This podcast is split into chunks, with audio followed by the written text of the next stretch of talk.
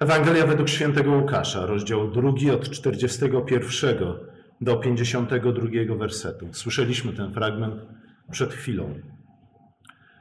Ale zanim dojdziemy do tego fragmentu, kontekst szerszy. A w zasadzie znów musimy wrócić do stworzenia świata. Tam wszystko się zaczyna. Według świętego Augustyna człowiek został stworzony w stanie doskonałym. I dlatego jego grzech pod drzewem poznania zasługuje na miano prawdziwego upadku. To trochę tak jak w starożytnej greckiej filozofii historii. Nie? Na początku był złoty wiek, a potem już było tylko gorzej. Skutkiem upadku była oczywiście utrata raju, zaś Chrystus przyszedł po to, aby co zrobić? Sprowadzić nas z powrotem do raju. Powrót do raju ma być naszym celem. Nieco inaczej ujmuje to Ireneusz z Lyonu. Człowiek, jego zdaniem, oczywiście był niewinny, kiedy Bóg go stworzył, zanim zgrzeszył, ale nie był na pewno doskonały. Jak pisze Ireneusz, miał bowiem niedojrzałą wolę. Dlatego łatwo został zwiedziony przez uwodziciela. Innymi słowy, człowiek był dzieckiem. Miał dopiero dojść do doskonałości. Był oczywiście stworzony na obraz Boga, ale miał wzrastać na jego podobieństwa. Bóg obdarzył człowieka pewnym potencjałem, i to również jest dar łaski. A jednak człowiek miał rozwijać ten potencjał, realizować go i stawać się dopiero tym, kim potencjalnie mógł zostać. O ile dziecko stanowi w Piśmie Świętym przykład ufności i pokory, sam Jezus o tym wyraźnie mówi, to jednak znajdujemy w Piśmie Świętym również inny obraz dziecka, a mianowicie dziecka jako osoby, której brakuje jednak czegoś, a brakuje przede wszystkim mądrości płynącej z jednej strony ze znajomości Boga, a z drugiej strony po prostu z doświadczenia życiowego. Nie, żeby samo doświadczenie życiowe mogło nas czegokolwiek nauczyć, ale jego brak niewątpliwie czyni nas w najlepszym przypadku teoretykami. Dlatego też Salomon w księdze Kocheleta stwierdza: Biada ci kraju, którego królem jest kto? Chłopiec, właśnie. Przy czym to hebrajskie słowo, przetłumaczone tutaj jako chłopiec na szar, można tłumaczyć również jako niewykwalifikowany robotnik. Jest to zatem ktoś, komu brakuje doświadczenia, brakuje roztropności, brakuje umiejętności, brakuje również pewnego hartu ducha, pewnej siły woli. Tego, że jeśli coś postanowi, to będzie do tego uparcie dążył. Jest to ktoś, kto niewątpliwie nie nadaje się na kierownika, na brygadzistę, na sierżanta, a nawet na samodzielnego pracownika. Ze względu na to, że ciągle ktoś musi nad nim stać, pilnować go, nadzorować, prowadzić, podawać instrukcje. Tak jak mama musi niektórym, nie tylko y, małym dzieciom, ale również nastoletnim dzieciom ciągle przypominać, nie? Umyj zęby. Nie chcesz być jak SpongeBob, naprawdę. Z tego powodu Salomon przygotował podręcznik, na którym mieli kształt, wykszt, co mieli robić? Wychowywać się, kształcić się. Przyszli królowie. Innymi słowy, przyszli ludzie, którzy będą brali odpowiedzialność za po pierwsze własne życie, a po drugie za jakiś wycinek rzeczywistości. Jest to Księga Przysłów. Jej adresatem są w pierwszej kolejności właśnie młodzieńcy, którzy dopiero mają nabyć określonych cech charakteru przede wszystkim. Bo słuchajcie, to cnoty moglibyśmy nazwać tymi podstawowymi umiejętnościami, których każdy z nas powinien nabyć, po to, że tylko, po, dlatego, że tylko w ten sposób, jeśli nabyjemy, nabędziemy właściwych cech charakteru, będziemy w stanie we właściwy sposób dla dobra naszego, dla dobra bliźnich i na chwałę Boga użyć również wszystkie inne umiejętności, które nabyliśmy. Słuchajcie, to jest skazania, nie wykład, nie pogadanka. Mógłbym podać mnóstwo przykładów tego, w jaki sposób ludzie naprawdę bystrzy, naprawdę inteligentni, ze względu na to, że są jednak mimo wszystko ludźmi o złym charakterze, używają tych wszystkich swoich umiejętności i wiedzy na zgubę własną i ludzi wokół nich. Z tym najpierw przychodzi charakter. Po to, żebyśmy nie stali się na przykład niecierpliwymi królami na modłę Adama, który nie mógł poczekać, ale musiał już teraz natychmiast chwycić po owoc z drzewa mądrości, albo żebyśmy nie stali się zawistnymi królami na modłę Kaina, który nie mógł znieść tego, że jego brat zrobił coś lepiej niż on. Nie chcemy też zostać okrutnymi królami na modłę Lameka. Niestety, jak wszyscy wiemy, Salomon sam nie za bardzo wsłuchał się we własne słowa i skończył jak skończył. O potrzebie dojrzewania bardzo wiele mówi Nowy Testament. I na przykład apostoł Paweł w liście pierwszym do Koryntian wskazuje na miłość jako największą cnotę i stwierdza tak naprawdę, że do niej powinniśmy dążyć.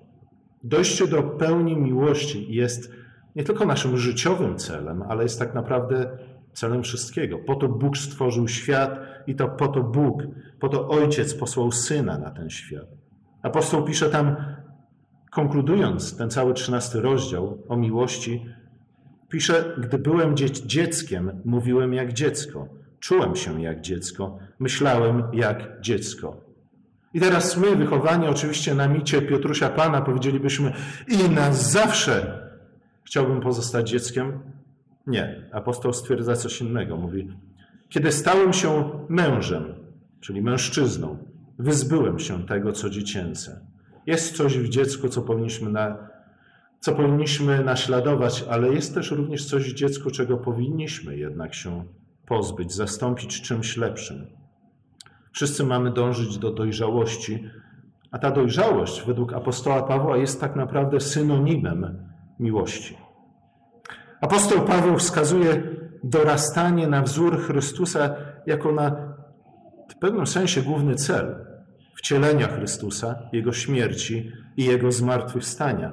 W liście do Efezjan stwierdza, że mamy dochodzić do jedności wiary i pełnego poznania Syna Bożego, do człowieka doskonałego, do miary wielkości według pełni Chrystusa, abyśmy już nie byli dziećmi, którymi miotają fale i porusza każdy powiew nauki, na skutek oszustwa ze strony ludzi i przebiegłości w sprawowaniu w sprowadzaniu na manowce fałszu. Innymi słowy,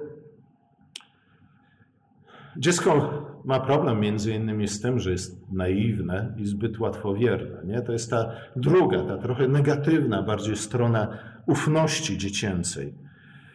Z drugiej strony dziecko bardzo często myśli, że wie. Po prostu wie. I jest w stanie objaśnić świat również własnym rodzicom nie do końca tak jest.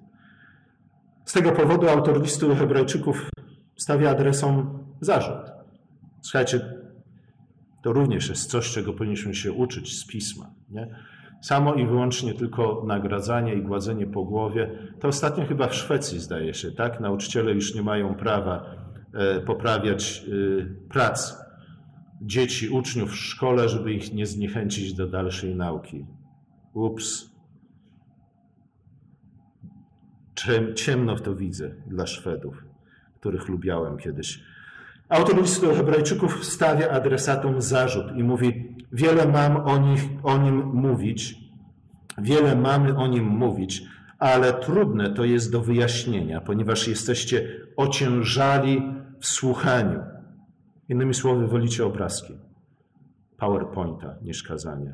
Gdy bowiem ze względu na czas powinniście być nauczycielami, czyli znów pewien potencjał w Was powinien się rozwinąć ze względu na czas, a jednak sam upływ czasu jest najwyraźniej niewystarczający, żeby osiągnąć ten potencjał. Sami potrzebujecie nadal kogoś, kto by Was pouczał o pierwszych prawdach słów Bożych. I mleka Wam potrzeba, a nie stałego pokarmu. Każdy, kto pije tylko mleko, nieświadom jest nauki sprawiedliwości, ponieważ jest niemowlęciem.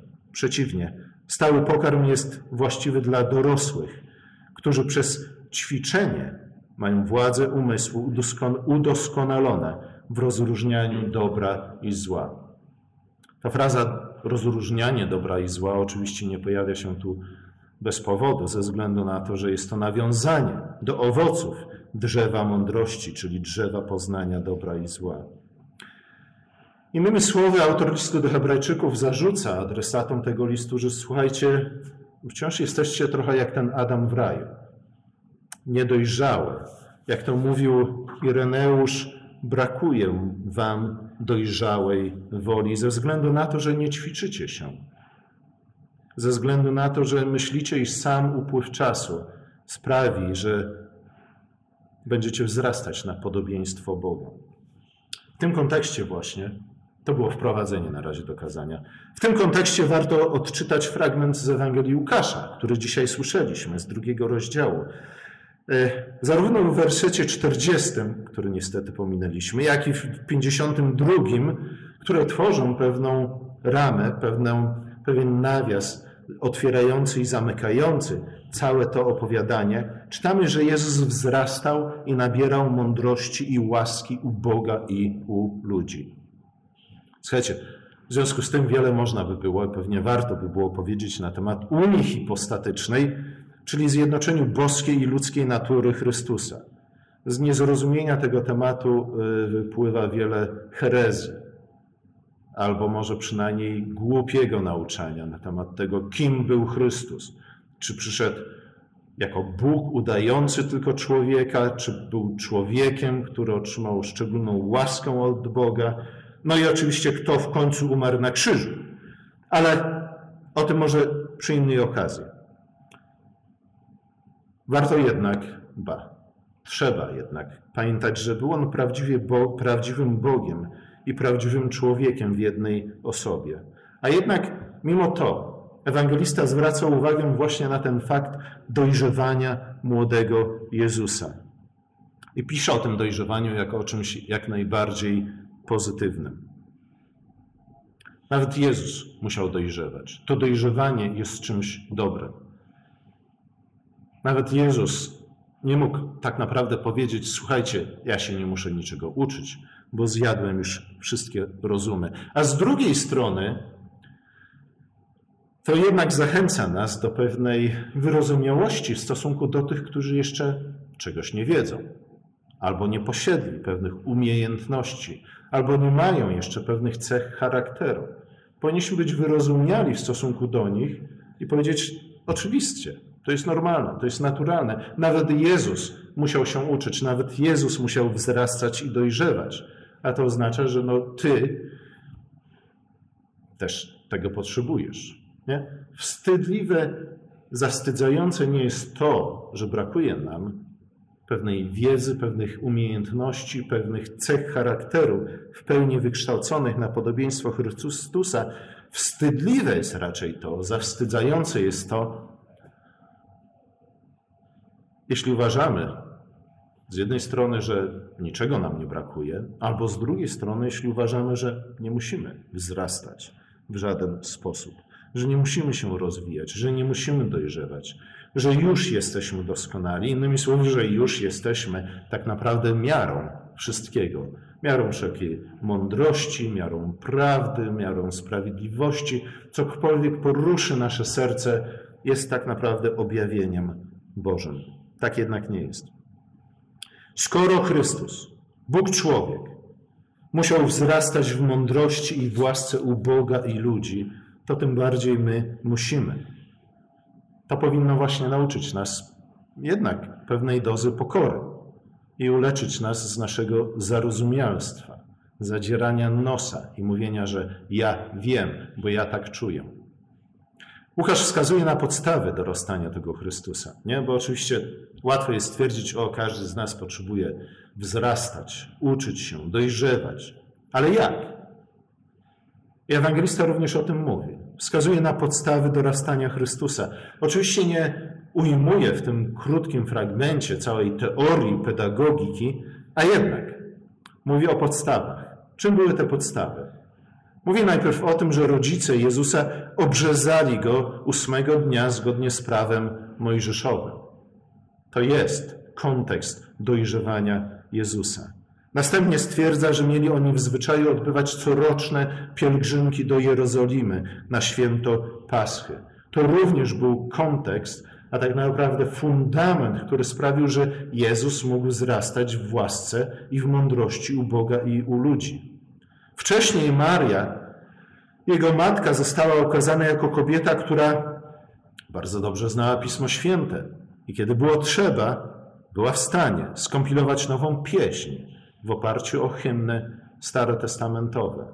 Mateusz z kolei przedstawia Józefa jako człowieka sprawiedliwego, szlachetnego i bogobojnego, gotowego do ofiary dla dobra własnej rodziny. Słuchajcie, to jest ten kontekst, dzięki któremu Jezus mógł wzrastać w mądrości i w łasce u Boga i u ludzi. Jego rodzice byli po prostu rodzicami pobożnymi. Jego rodzice wychowywali go w kontekście prawa i świątyni. Dzisiaj moglibyśmy powiedzieć w kontekście słowa i sakramentów, które były oczywiście podbudowane ich własną, ich osobistą pobożnością. To był ten kontekst, dzięki któremu Jezus mógł wzrastać w mądrości i władzy Boga i u ludzi. Oczywiście zdarzają się cuda. Nie? Są ludzie, którzy w sposób dziwny, niezrozumiały dla nas w żaden, w żaden sposób, nagle z dnia na dzień stają się kimś całkowicie innym. Ale słuchajcie, nawet jeśli porównamy nawrócenie apostoła Pawła na drodze do Damaszku i takiego Tymoteusza, który zdawać by się mogło, nigdy się nie nawrócił, nie było jednego, to było jednak wydarzenie bardzo dramatyczne, a u, drugie, u drugiego było coś, co moglibyśmy rzec wyssał z mlekiem matki i mlekiem babci pewnie też. E, to zwróćmy uwagę na to, że jeden i drugi potrzebował jednak wzrastać w poznaniu, w mądrości.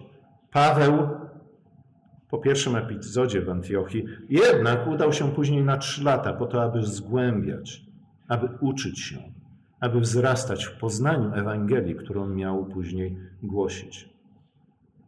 Zatem wydaje mi się, że przykładając to, przykładając to na nasze dzisiejsze realia, to jest ta podstawa. Nie? Chcemy, żeby nasze następne pokolenie wychowało się jako Tymoteusze raczej, którzy wyssą tą, tę osobistą pobożność z mlekiem matki, ale do tego potrzeba jest naśladowania również w tym względzie przykładu Chrystusa, a także przykładu Marii i Józefa. Oni obrzezali go, oni brali go na pielgrzymki na święto Paschy i to każdego roku, co nie było takie proste, w tamtych czasach zwłaszcza. Znali Pismo, żyli Pismem, byli ludźmi sprawiedliwymi, szlachetnymi, pobożnymi. I dzięki temu Jezus mógł wzrastać w mądrości i w łasce u Boga i ludzi. To nie było do końca tak, że Jezus jako Bóg, człowiek, po prostu sam z siebie. Nie. Mogło być tak, dla Boga nie ma nic niemożliwego, ale jednak Chrystus został dany dla nas również po to, żeby przynajmniej w jakiejś mierze być dla nas przykładem, więc naśladujmy go. To one właśnie, słowo i sakramenty, ponieważ są darami Boga, stanowią nie tylko podstawę wzrastania w łasce, ale są również punktem odniesienia dla samooceny każdego człowieka i z tego właśnie powodu są istotne, nieodzowne dla wzrastania ku dojrzałości. Bez odniesienia do tej zewnętrznej miary, sami dla siebie stajemy się miarą. A to oznacza zawsze skłonność do przeceniania samego siebie, wyolbrzymiania własnej zdolności, przymykania oczu na własne wady. Słuchajcie, człowiek sam z siebie nigdy nie dojdzie do dojrzałości. Nie? Zostawmy człowieka takiego na jakiejś bezludnej wyspie i zobaczmy, co z tego wyniknie. Ba, ale musielibyśmy go zostawić w bardzo młodym wieku, nie? Tak jak Mogliego. On się Mogli nazywał, to był ten chłopak, czy to był ten lew? Czy niedźwiedź? Chłopak to był, Mogli się nazywał, nie? E, Kipling trochę tu jednak przesadził, mimo wszystko, w opisie tego, w jaki sposób Mogliego zwierzęta wychowały na porządnego, szlachetnego człowieka. Za dużo się Rusona naczytał. Słuchajcie, e, to przecenianie samego siebie, wyolbrzymianie własnej zdolności, przymykanie oczu na własne wady prowadzi do czego? Do pychy i do arogancji, do nieuporządkowanej miłości samego siebie, jak to mówią ojcowie Kościoła. Zamiast żyć w prawdzie, pogrążamy się w ten sposób w kłamstwie, skutkiem czego jest zniszczenie oczywiście więzi z Bogiem, więzi z ludźmi, a koniec końców zniszczenie własnego życia. Pokora i uniżenie z kolei, jakie widzimy w dziecku, ustąpią w takim przypadku zniecierpliwieniu, tak jak widzimy to na przykładzie Adama, i nieuzasadnionym roszczeniom, które co zrodzą kłótliwością, rozgoryczeniem, z zawiścią, resentymentem, porywczością i w końcu gwałtem. Słuchajcie, tak mniej więcej rozwija się historia pierwszych rozdziałów Pisma Świętego. Nie? A wszystko się zaczęło od Adama, który jako dziecko przecenił własne siły, ponieważ nie chciał słuchać Boga. Jezus wskazuje nam inną drogę. Bóg Syn stał się ludzkim dzieckiem, symbolem pokory i ufności. Dorastał jednak, zachowując oczywiście tę dziecięcą pokorę i wiarę, gdyż pamiętał, co go określa. A tym, co go określała, była jego więź z Ojcem. Z radością, z wdzięcznością, a także z ufnym oczekiwaniem uznał swoją zależność od Ojca. Dlatego mówi: Muszę być w tym, co jest mojego Ojca. I gdzie się udał? Do świątyni. Do świątyni. Dzisiaj niestety wielu chrześcijan twierdzi, że skoro mają Jezusa w swoim sercu, to tam również mogą znaleźć swojego Ojca. Nie, tak nie jest. Tak nigdy nie będzie. Człowiek, który porzuca wspólnotę opartą na słowie i sakramentach, prędzej czy później kończy dokładnie tak jak Adam i jego potomni. Nie daj Boże jak Kain, nie daj Boże jak Lamek. Jezus uznał swoją zależność od Ojca. Od Ojca, który wywyższy tych, co się przed Nim uniżają w pokorze. Aby w końcu, jak czytam w liście do Hebrajczyków, osiągnąć doskonałość przez cierpienie. Greckie cierpienie, czy też słowo przetłumaczone tu jako cierpienie, patema, oznacza nie tylko cierpienie jako takie, ale również nasze ogólne doświadczenia życiowe, które, a dokładniej rzecz biorąc, to to, co starożytni nazywali poruszeniem duszy spowodowanym przez to doświadczenie. Nasze doświadczenia bywają dobre i złe. A słuchajcie, oczywiście to nie jest nic odkrywczego.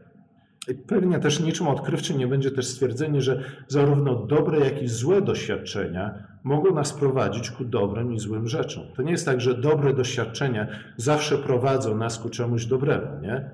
Często jest tak, że złe doświadczenia prowadzą nas szybciej ku dobremu, a dobre doświadczenia prowadzą nas szybciej ku złemu. Jedno i drugie stanowią wyzwanie z jednej strony, a z drugiej strony pokusę. Jedne i drugie mogą nas sprowadzić na złą drogę, tak jak jedne i drugie mogą nas sprowadzić na dobrą drogę. Ze względu na to, że jeśli są dobre, to łatwo możemy popaść w pychę i w rozleniwienie, w gnuśność. I jeśli są złe, to łatwo możemy popaść w zwątpienie, a nawet w złość i gniew. Dlatego Agur prosi Boga w swojej modlitwie o dwie rzeczy. Nie zsyłaj na mnie ani biedy, ani bogactwa, abym będąc sytym nie zaparł się Ciebie i nie mówił, kim jest Pan. Albo będąc biednym, nie zaczął kraść i nie obrażał imienia mojego Boga. Słuchajcie, generalnie rzecz biorąc jest tak, że niezależnie od tego, czy nasze doświadczenia są dobre czy złe, one zawsze łatwiej, prędzej, szybciej sprowadzają nas na złą drogę niż na dobrą. Nie? To znów powinno przypomnieć nam o tym, że samo doświadczenie nie wystarczy. Musi być uzupełnione, czy też my musimy te nasze doświadczenia przeżywać, analizować w kontekście słowa i sakramentów. Nie? Bo one te stanowią zewnętrzne miary, ramy interpretacyjne, dzięki którym jesteśmy w właściwy sposób zareagować, czy to na dobre, czy na złe doświadczenia. Doświadczenia również te bolesne, czy wręcz przeszywające naszą duszę, są jednak również okazją do nauki roztropności i do hartowania ducha. Tu szczególnie pomocne jest zakorzenienie we wspólnocie ludu Bożego, w słowie i w sakramentach. To one bowiem stanowią to środowisko, w którym każde doświadczenia można zamienić na kolejny krok ku dojrzałości na miarę Chrystusa. Amen.